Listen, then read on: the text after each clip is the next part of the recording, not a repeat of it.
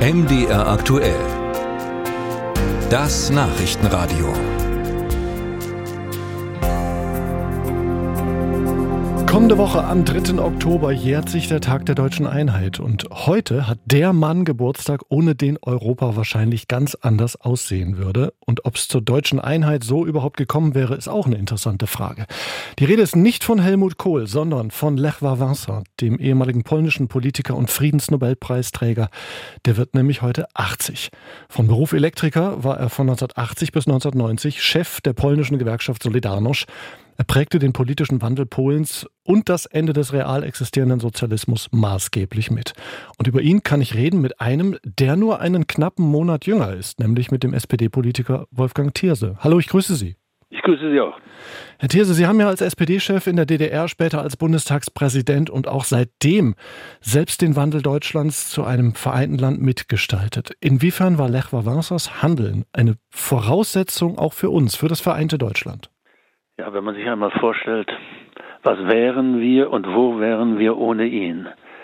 Ohne Solidarność, mit Wałęsa, diesem mutigen katholischen Patrioten und Gewerkschafter, ohne Solidarność hätte es das Ende des Kommunismus nicht gegeben.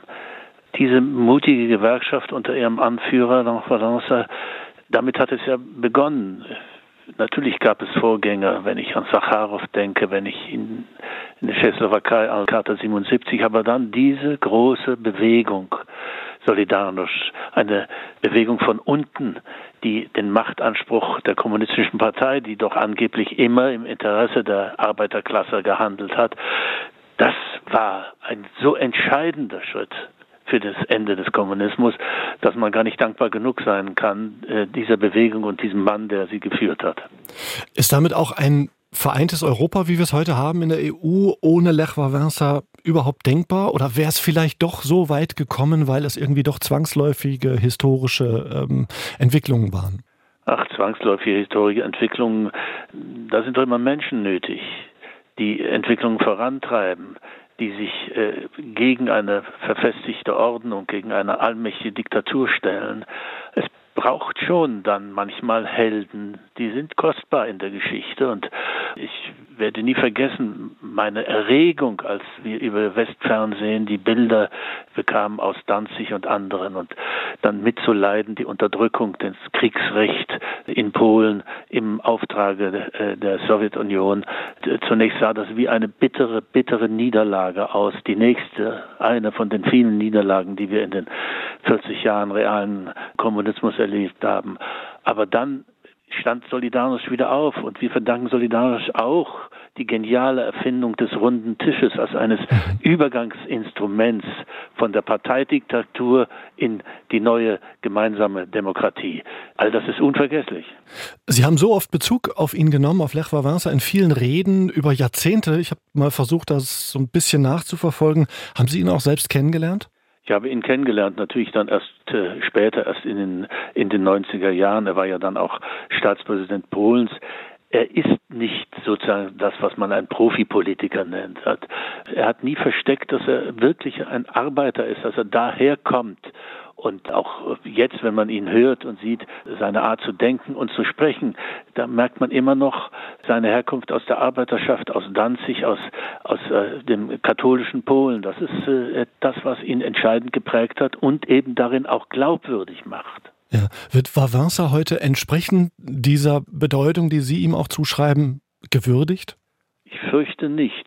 Ich fürchte, allzu viele Deutsche haben, haben vergessen, welchen wesentlichen Beitrag Solidarność und nach Wałęsa für, für unsere Geschichte geliefert hat, für die Ermöglichung der deutschen Einheit, für die friedliche Revolution in der DDR. Ich sage es noch einmal, ohne Solidarność man muss übrigens dann auch sagen, ohne diesen polnischen Papst, der ja ganz wichtig war für die Bewegung solidarisch, ohne dies und natürlich auch ohne Gorbatschow, den wir auch nicht vergessen dürfen, hätte es die Vici-Revolution und die deutsche Einheit nicht gegeben. Ja.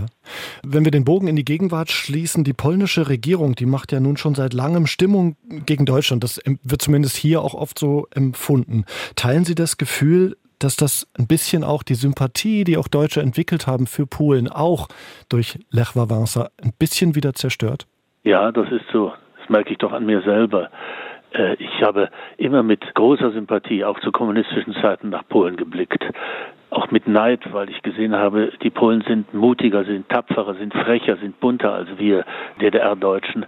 Und jetzt erleben wir, dass das, was, was uns gemeinsam ist, der Aufbruch in den 80er und 90er Jahren, dass jetzt äh, die PIS-Regierung antideutsche Emotionen schürt, um Wahlerfolg zu haben, das ist, äh, schadet unserer Beziehung, es schadet auch der europäischen Gemeinsamkeit.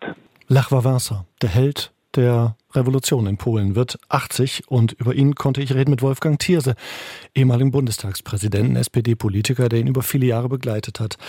Herr Thierse, danke für Ihre Zeit. Gerne.